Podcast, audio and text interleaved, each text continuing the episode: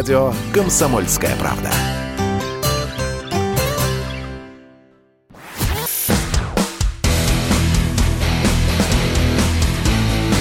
Программа с непримиримой позицией. Утренний Мордан. И снова здравствуйте, и снова в эфире радио «Комсомольская правда». Я Сергей Мордан, идет трансляция на YouTube-канале «Мордан 2.0». Заходите, подписывайтесь, нажимайте кнопку «Нравится», пишите комментарии, кстати, но это главным образом относится к тем, кто будет смотреть этот эфир уже после окончания трансляции. Ну и, соответственно, те, кто смотрит, слушает сейчас, есть чат, пишите, ругайтесь между собой, конечно. А, и идет трансляция в телеграм-канале «Мардан».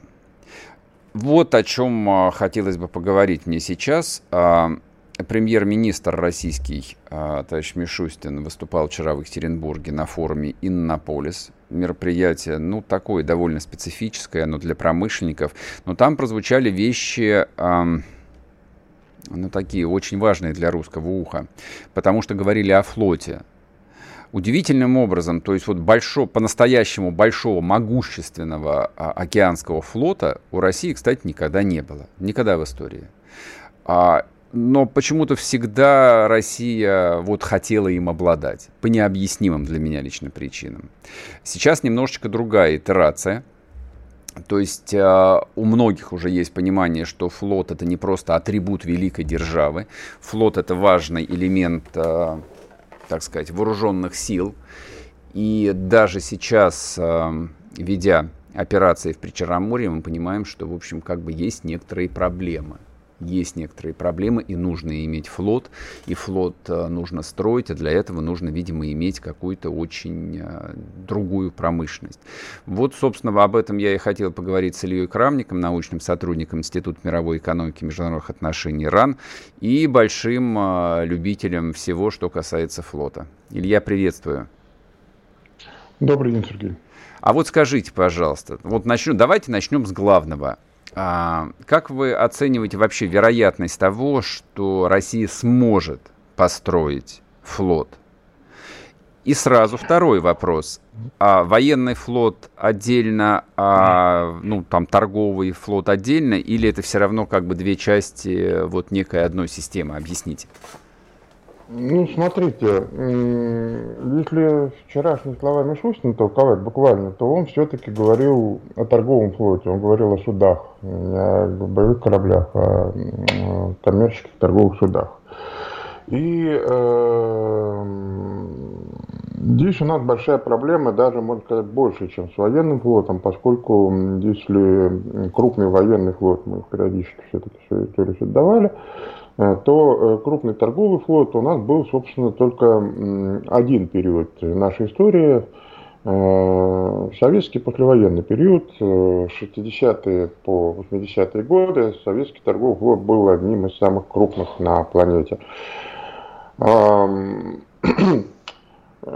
Что из этого следует? Из этого следует то, к сожалению, что в отличие от многих других морских держав, имеющих сильный военный флот, у нас никогда не было сильного, скажем так, коммерческого лобби, которое требовало бы от государства содержать мощный военный флот. А, потому что если брать другие морские страны, ну, европейские в первую очередь, старые морские державы, то э, там военный флот возникал как продолжение развития торгового.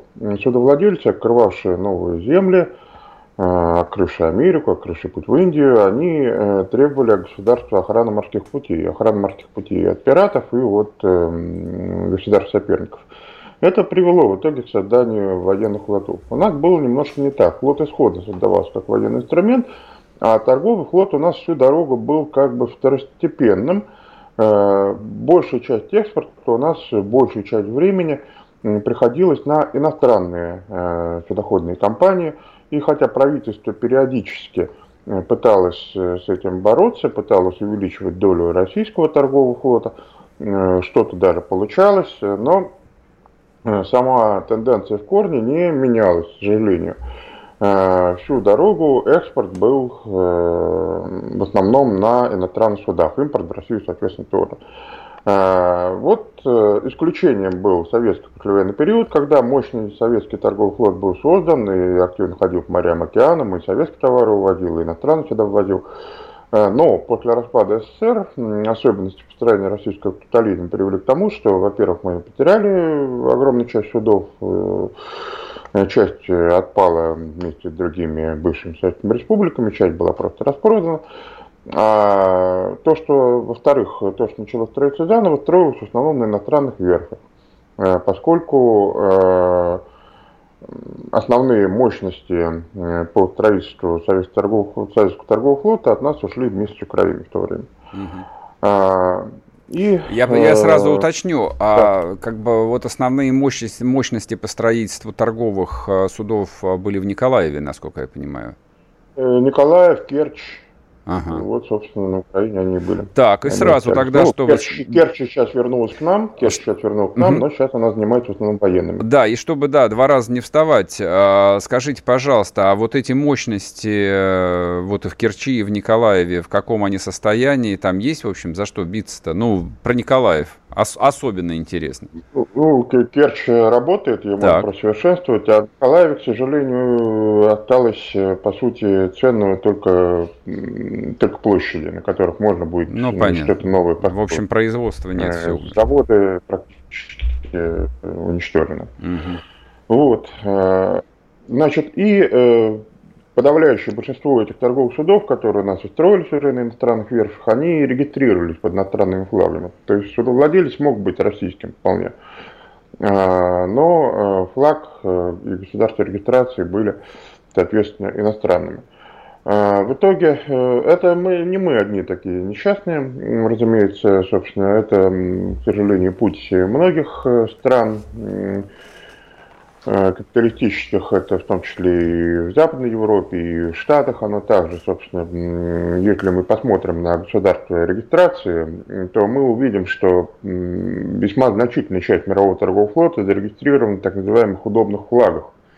Панама, Либерия, Маршалловы острова, другие, некоторые другие страны, которые пока, пока торгуют местом в своем морском регистре за низкие налоги и удобное оформление. Вот. Э, но вот сейчас, э, вот в нашей конкретной ситуации, это уже действительно опасно, поскольку можно просто остаться без флота, который будет задержан, конфискован, арестован. И нам, конечно, нужно думать о строительстве собственного флота, во-первых, на собственных верфях, чтобы не зависеть от э, импорта, во-вторых, о регистрации по своим флагам. Так, хорошо. А, ну и насколько это реально? А, вот скажите, пожалуйста, а где, в каких городах, а, какие верфи есть, а, там, насколько они загружены и какими заказами? А, верфи у нас есть, э, и даже не сказать, чтобы мало, э, но э, тут вопрос, конечно, в их состоянии и способностях. Вот самый такой крупный наш проект последнего десятилетия. Это дальневосточная верфь «Звезда», гигантская, построенная, собственно, в Большом Камне по Владивостокам. Это то, что а, Роснефть она строила? Э, да, и, собственно, она предназначена для строительства, в первую очередь, именно танкеров, э, и газовозы там планируется строить. Э, там же планируется строить, видимо, ледокол нового поколения, лидер, э, самый большой атомный ледокол в мире. А, Все хорошо, э, за одним исключением. Когда верфь строилась в Владивостоке, начинали ее строить в первой половине предыдущего десятилетия и, собственно, совсем другой политической и экономической обстановке, там серьезно рассчитывали на взаимодействие с корейскими поставщиками, южнокорейскими. Э, Южная Корея не только один из крупнейших э, судостроителей мира, но и активный поставщик э, агрегатов. Они производят очень много и двигателей, и оборудования самые различные. И, собственно, вот в расчете на сотрудничестве с корейским партнером взаимовыгодно эта верфь была построена, поскольку наши основные производители узлов и агрегатов для кораблей, те, что есть, они все-таки все в европейской части России. Угу. И логистика до Дальнего Востока получается очень неудобно. Другой вопрос, что, конечно же, никто не мешает развивать и дальневосточную промышленность, эм, но это в любом случае дело не года и даже не пяти лет. Э, там нужно строить для обеспечения вот этой верфи собственными комплектующими такой полноценный промышленный кластер. Это лет на 15 задач по-хорошему.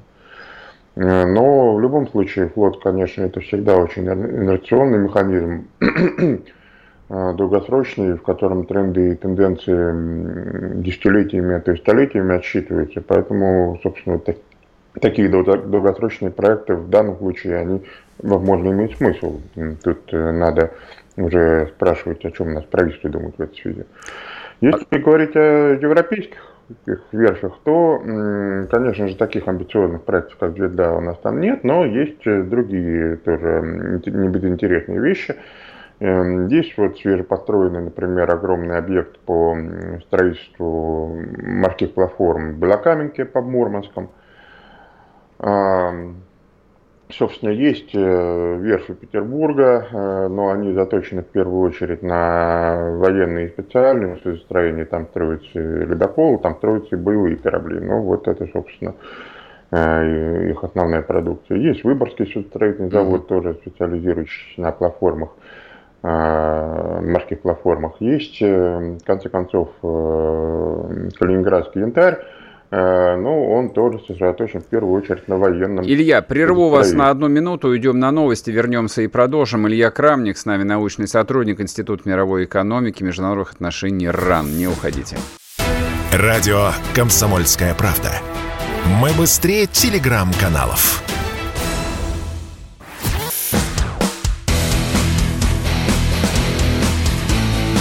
Программа с непримиримой позицией. Утренний Мордан. И снова здравствуйте, и снова в эфире радио «Комсомольская правда». Я Сергей Мордан, и Илья Крамник рассказывает нам про перспективы российского океанского флота и военного, и невоенного, что с моей точки зрения еще важнее. Илья, у меня вопрос вот какой. Вот э, Советский Союз, построив э, один из крупнейших э, флотов в мире, и, насколько я помню, самый крупный в мире рыболовецкий флот, это вот то, что в детстве я помню прочел, и вот это поразило мое воображение. Да.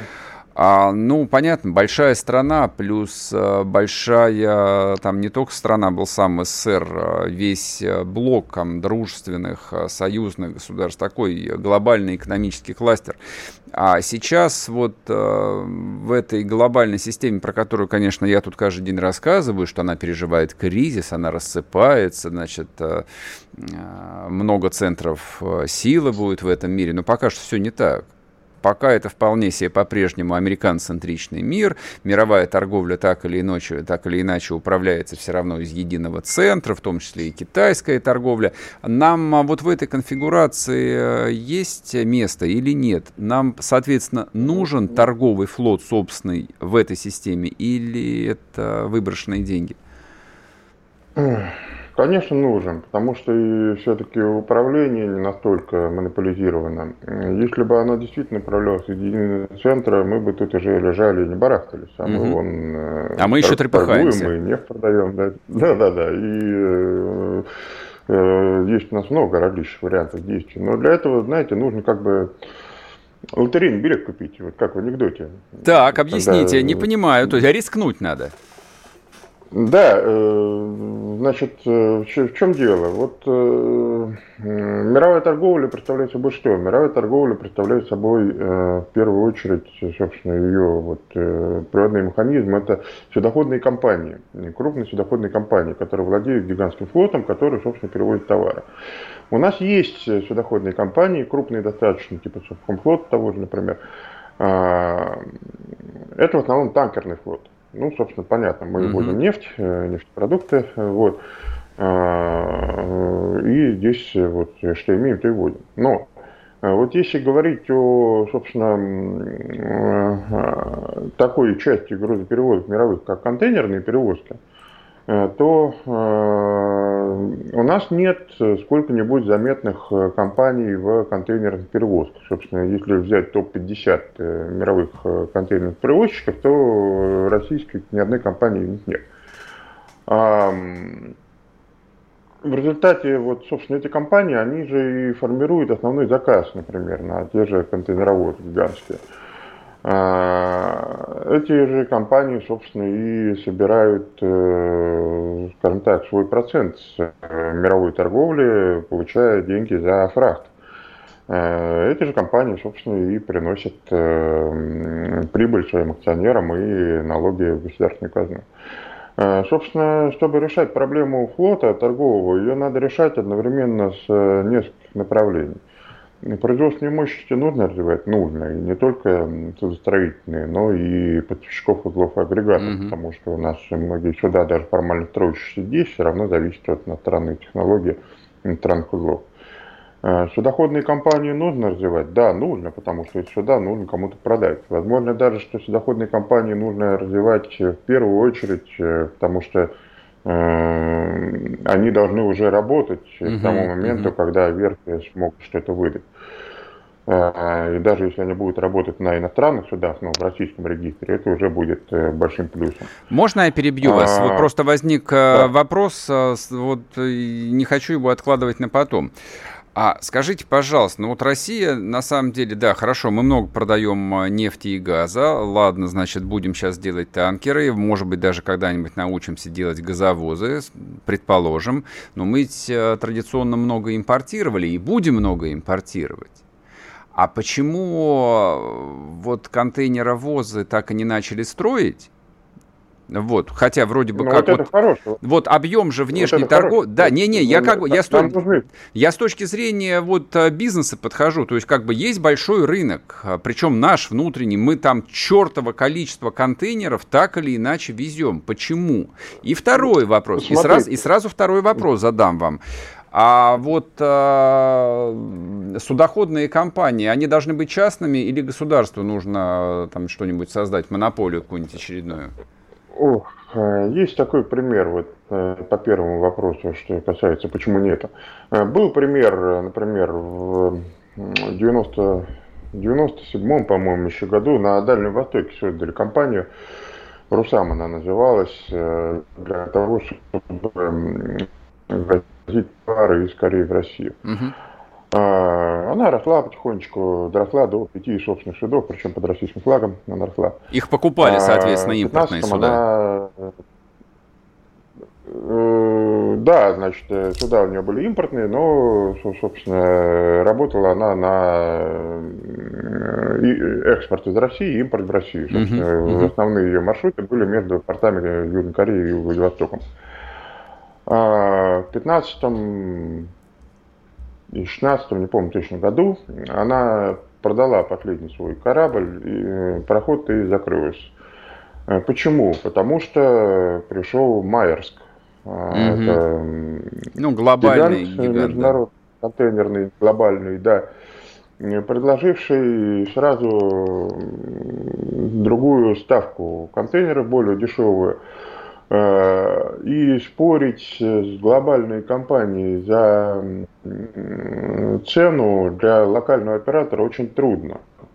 Э, надо иметь какую-то серьезную поддержку. Этой поддержки не было. Это мы переходим ко второй части вопроса. Э, нужно ли государству это делать? Да, конечно, государству нужно очень много делать. Государству нужно гарантировать поддержку своих владельцев – как это будет делано, неважно, через государственное частное партнерство, mm-hmm. через э, государственное совладение частью акций, через удобные налоговые там, ставки, пошлины и так далее. Но это должно быть сделано, потому что иначе э, просто глобальные операторы, они будут иметь преимущество. Ну, к слову, Майерск э, присоединились к санкциям против России.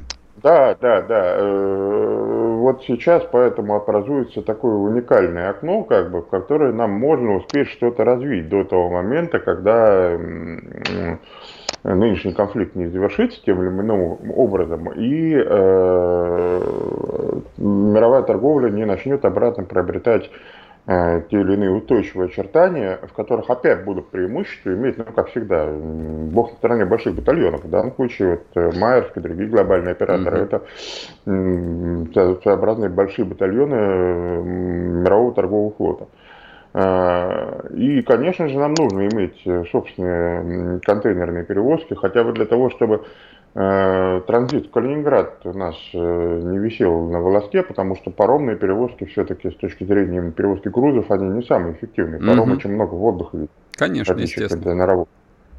Вот. И да, это вот то, что нам нужно делать сейчас, причем начинать не с гигантов контейнероводов типа Эвергрина, который застрял в Советском канале несколько лет назад, мы все помним это. Вот. Э, а с э, относительно небольших, э, небольшого размера кораблей на полторы-две тысячи контейнеров, которые могут работать на каботажных перевозках. Угу. То есть перевозки между российскими портами. Ну и последний вопрос, очень коротко ответьте. А, вот а, где больше возможностей, где, скажем так, больше ресурса уже готово в области военного флота или торгового флота в России? Конечно, в области военного э, там у нас все-таки не прекращалось непрерывное развитие, угу. продолжалось строительство, особенно в сфере подводного флота. Э, но э, военный флот э, без коммерческого строения не жилец. И мы сейчас видим, если посмотрим на наиболее развивающиеся, быстро развивающиеся в мире азиатские флоты угу. военные, это будут флоты Китая, Японии и Южной Кореи. Три угу. страны, лидирующие в мировом коммерческом судостроении. 94% мирового коммерческого судостроения – это Китай, Южная Корея и Япония. Ну, то есть, соответственно, то, что у Китая большой военный флот и так быстро растущий, а почему бы, собственно, ему не быть самым большим, учитывая там мощности их э, верфей? верфи могут второй такой флот и даже третий военный легко построить. Угу. Были бы, было бы желание правительства в это вкладывать. Понял, спасибо большое. Илья Крамник был с нами, научный сотрудник Института мировой экономики и международных отношений Иран. Я, собственно, почему решил такую специальную тему взять, э, ну вот, э, неочевидную, скажем так, для широкой публики, а по очень простой причине. А, вот возникает какая-то история, что-то прозвучало, а люди ее пропускают, она не получает никакого продолжения. И вся общественная дискуссия остается на уровне каких-то бессмысленных идиотских деклараций. Нам нужно импортозамещение, нам нужна деиндустриализация какая-то. В чем? Где? Вот готовая идея, вот гигантское направление, вот куда нужно тратить деньги, вот для кого нужно готовить кадры, десятки тысяч студентов набирать, готовить мастеров, инженеров, проектировщиков. Вот где нужно создавать настоящий кластер вместо этого бесконечного бубнижа про импортозамещение. Короткий перерыв, возвращаемся и продолжим. Не уходите. Вы слушаете радио «Комсомольская правда». Радио, которое не оставит вас равнодушным. Знаете, как меня спрашивают, а вот когда вы проезжаете мимо поста полиции, вы потом мигаете, предупреждаете, что там милиция? Говорю, конечно, мигаю. Вы не поверите, я мигаю даже там, где полиции нет. Пусть нормально ездят все сволочи.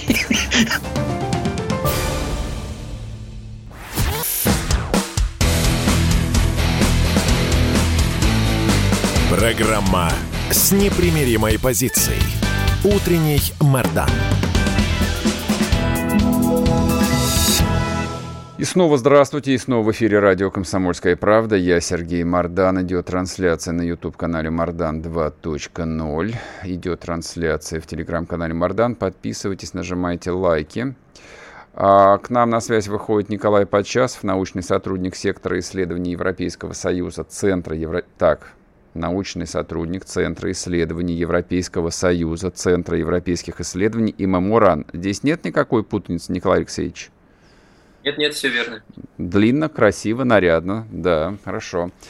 А, слушайте, вот а, я хотел бы сейчас а, еще раз вернуться к дипломатическому кризису, а, который неожиданно возник а, в области Софии. А скажите, пожалуйста, а разрыв дипломатических отношений, вот с точки зрения там, а, мировой практики, насколько это уникальная вещь а, и почему Россия так редко прибег, к этому прибегала? ну, высылка 70 дипломатов одновременно – это, конечно, очень редкая вещь. То есть я так на вскидку и не вспомню, когда такое было.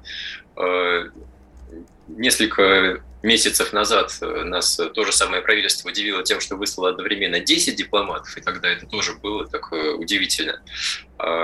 Теперь 70, и э, главное, что это же сделало правительство в отставке, то есть э, правительство, которое уже э, получило вот недоверие от парламента, и э, до этого за день уже успело подать в отставку, то есть э, это такой прощальный хлопок дверью. В каком-то смысле я бы даже сказал, что э, болгар подставили, потому что мало того, что это правительство, которое уже э, заканчивает свой срок, так еще и э, в самом начале, когда вот за эту партию голосовали, mm-hmm. она ведь э, делала никаких таких даже заявлений против России. То есть да никто понятно. и mm-hmm. не может, что это такая а, антироссийская партия.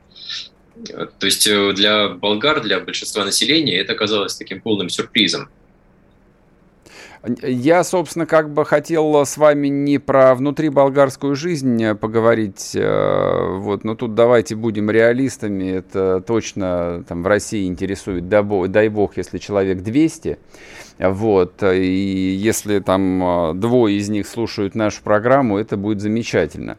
Вот, а интересует меня именно как бы дипломатический аспект, потому что то, что происходит вот в этом таком очень старом даже архаичном мире, ну, как бы понятно, как бы для меня дипломатия это даже не 20 век, скорее 19 Вот как бы вот все правила игры, они были выработаны там в первой половине 19 века. Там послы, нот протеста, верительные грамоты, значит, господа расшаркиваются там перед государем-императором, и там и целуют ему руку, условно. Вот сейчас примерно то же самое, хотя на дворе век э, вообще-то уже 21 а Смотрим а, на происходящее в Болгарии, где обвиняют посла России в том, что она свергла премьер-министра. Хорошо, если это так. Вот честно говоря, я, я просто вот... Э, если когда-то мы узнаем, что ей э, закрытым указом присвоили звание Героя России за спецоперацию, ну и слава богу. И, но я смотрел на ту же Германию, где есть украинский посол Мельник, который договорился в Германии вплоть до того, что Бандера никаких евреев не убивал, и это все, значит, советская пропаганда. Скандал, но ведь скандал по современным европейским меркам. И тем не менее, скандал не получает какого, никакого продолжения. Или получает. Как вы думаете, вот этот украинский кризис во всем его многообразии может ли а, изменить до неузнаваемости в том числе и мировую систему вот, дипломатических отношений? Или там это никакой коррозии вообще не, не может а, подвергаться, и все останутся при своих, и дальше будут э, жить в посольствах, э, пить на приемах и писать в центр, не знаю, там, Юстас Алексу. Я думаю, что давно уже изменил, то есть даже не украинский кризис, а уже процесс довольно давно идет. То есть э, мы это наблюдаем и потому, что с Францией происходит, да, то есть когда э, переговоры первых лиц потом попадают э, в открытый доступ, еще и в виде такого фильма сливаются. То есть э, потом э, сам уровень диалога когда обращаются то есть первые лица по отношению друг к другу говорят такие слова, там, типа убийцы, да, вот как Байден mm-hmm. говорил. Понятно, что это уже далеко не 19 век и даже не 20 Это что-то новое, это какая-то вот слом системы, который куда нас ведет, пока не очень понятно, но явно, что к чему-то новому. А, вот в этом же ряду и ситуация с Болгарией тоже, потому что на протяжении последних лет э, вот к высылке послов, э, к высылке, простите, дипломатов э, и сотрудников дипломатического ведомства Болгария стала прибегать просто как к такому, знаете, легкому способу решения своих внутриполитических или, как сказать, внутри евросоюзных проблем. То есть, когда ей нужно было продемонстрировать, что вот своим партнерам старшим, что мы вам лояльны, Э, то происходила высылка дипломатов. Причем э, сначала это делалось э, там, по одному дипломату, потом по два пошло, потом вот уже дошли до 10, и последний штрих – это 70. Но это на протяжении последних нескольких лет делалось с регулярностью чуть ли не каждые 2-3 месяца. Угу. То есть стало, ну, это уже фарс, это уже не как это вот раньше было, да, что э, по наличию каких-то действительно важных причин или сигнал о том, что дипломатические отношения деградируют, а это стало просто каким-то вот внутренним делом, которое очень легко решается за счет России. Вот раз посла, э, выслали там одного дипломата, раз выслали еще двух. Пришло новое правительство, выслало сразу 10. Вот видите, какие мы, значит, вот э, лояльные Европе переплюнули предыдущих своих товарищей. То есть э, это уже действительно какой-то новый э, этап развития дипломатии, если можно назвать это развитием, конечно. А как вы думаете, вот я смотрю на феномен украинского посла ФРГ, и мне в голову пришла следующая мысль. А может быть, действительно, это может превратиться в такой совершенно новый тренд, когда послы, ну, активные, такие вот специальные, медийные, заряженные, ну, такие арестовичи, действительно превратятся в политических фигур и будут использоваться именно с целями такой публичной политики. Но вот не только потому, что это противоречит ну, нашим представлениям о том, чем должен заниматься дипломат, опять-таки, с чего начали там, стандарты XIX века, а может быть, действительно украинское государство задает там новую моду, новые тренды, и мы сейчас через лет пять увидим, что там а, эффективность посла будет измеряться индексом цитирования в местной прессе какой-нибудь или в региональной прессе, и за это будут даваться ордена, повышение премии и так далее. А тот, кто сидит ровно, да, и пьет коктейли на приемах, того будут беспощадно увольнять.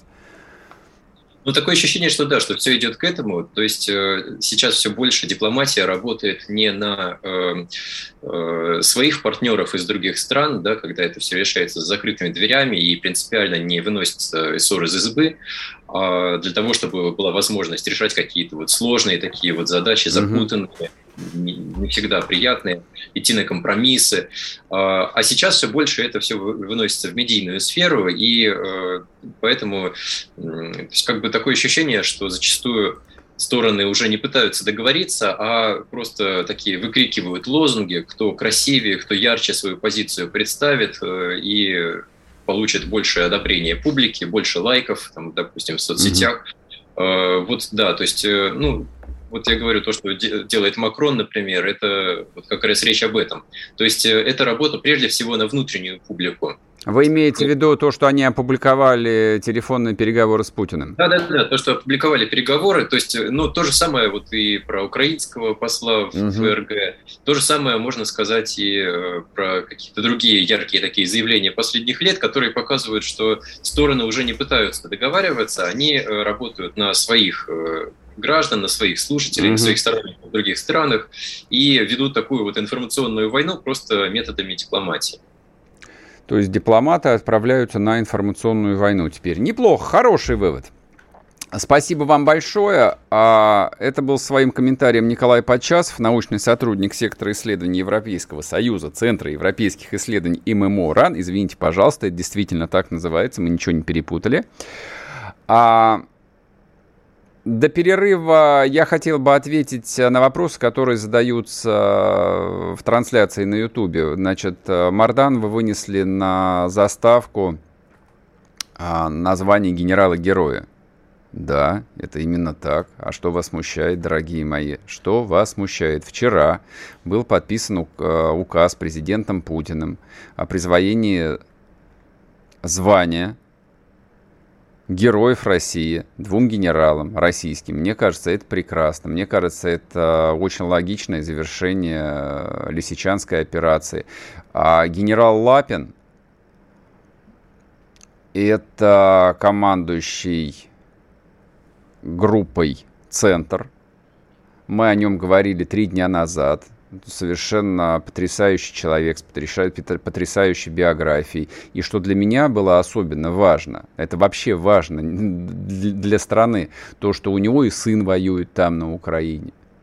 Это вообще очень нормально, это очень правильно для там, русской армии, для российской, для советской, для императорской российской армии. Это вообще очень естественно и правильно. Вот так вот. Вот поэтому мы и вынесли, вынесли э, этих людей на обложку. Сейчас будет короткий перерыв, продолжим, не уходите. Радио «Комсомольская правда». Никаких фейков, только правда.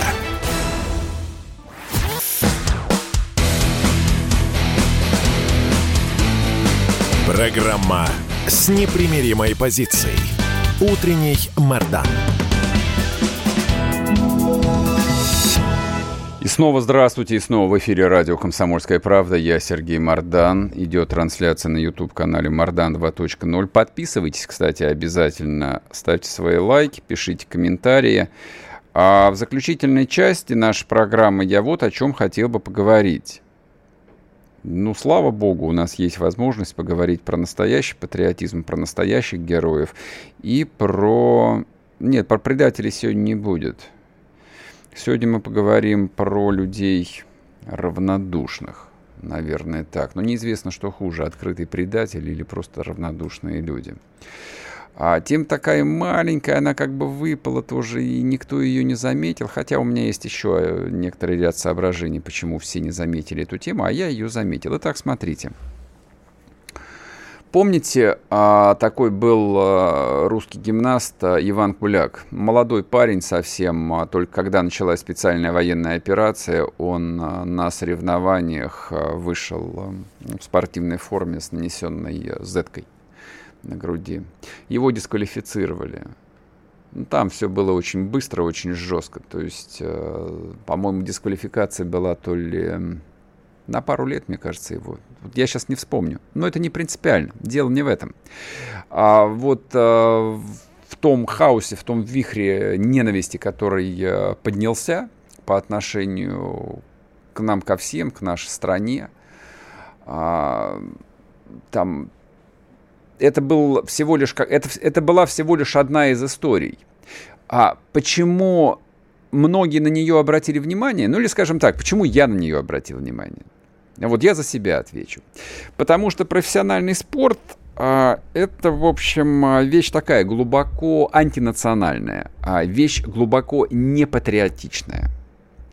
Ее всячески пытались э, вот как бы отмыть, э, использовать. Э, ну, помните, там и Павел Буре, который приезжал, и наши хоккеисты, которые играют 30 лет в НХЛ, их нам тоже пытались и пытаются до сих пор продавать как наших русских героев. Посмотрите, как это здорово. И вот наш какой-нибудь Овечкин, он играет э, в команде с Путиным, и вообще он патриот, и он отказался от американского паспорта. Ну, ничего, что он, правда, в Америке живет 20 лет. Ну, ладно, хорошо. А профессиональный спорт – это мир денег, это шоу-бизнес. А, людям совершенно все равно, ну, в абсолютном большинстве им все равно, а, там, под каким флагом даже выступать, честно говоря. Ну да, страны большие, особенно спортивные державы, выступают э, как а, продюсеры, как организаторы, как менеджеры. Они содержат большие команды, в том числе и в не очень популярных видах спорта. Они финансируют э, тоже таким неочевидным образом всевозможные федерации спортивные и так далее, и так далее, и так далее. Вот ради какого-то пафоса, ради престижа страны, ради олимпийских медалей и прочей ерунды. Но сами спортсмены, ну а как? А, это гладиаторы. Это люди, которые кладут собственную жизнь собственное здоровье для, в общем, вещей таких абсолютно эфемерных, странных. А, то есть вот ты убиваешь собственную жизнь для того, чтобы там а, быстро пробежать на метровку. Ну, странность ведь, согласитесь. Ну, вот задайте себе вопрос. Вы бы хотели такую жизнь прожить? Я, например, нет. Вот, поэтому этот а, паренек, Иван Куляк, он выбивался из этого общего такого безымянного ряда российских спортсменов, которые становятся патриотами, как правило, только когда они ну, заканчивают спортивную карьеру, и только тогда, и только те, кого назначают э, на службу депутатами Государственной Думы. Вот те, кто становятся депутатами, да, они превращаются сразу в профессиональных патриотов. Это касается абсолютно всех. Это касается и Родниной, вот, а, которая, да, была звезда советского фигурного катания. А, и это касается всех прочих. Не то, чтобы я хочу сейчас там в людей какашками покидать, но это правда. Ну, это правда. Вот. А этот паренек, 17-летний, вот он оказался не таким. И вот его настолько это переполняло чувство, что он на этих соревнованиях зетку себе нанес на грудь. Да, и пострадал. Ну, к чему я? К чему? А вы думаете, кто-нибудь оценил это? Вот в Российской Федерации спортивной гимнастики, вот в той структуре, которая, по идее, должна не просто готовить спортсменов-чемпионов, а должна обеспечивать ну, минимально необходимый уровень патриотизма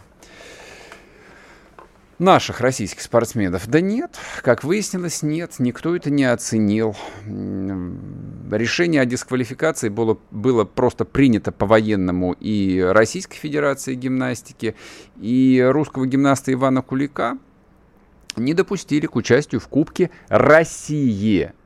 Вот что удивительно, не к международным соревнованиям, в которых его дисквалифицировали, а его не допустили к участию в Кубке России.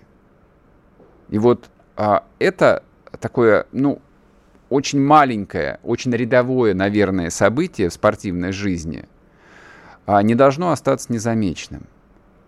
Не должно остаться незамеченным.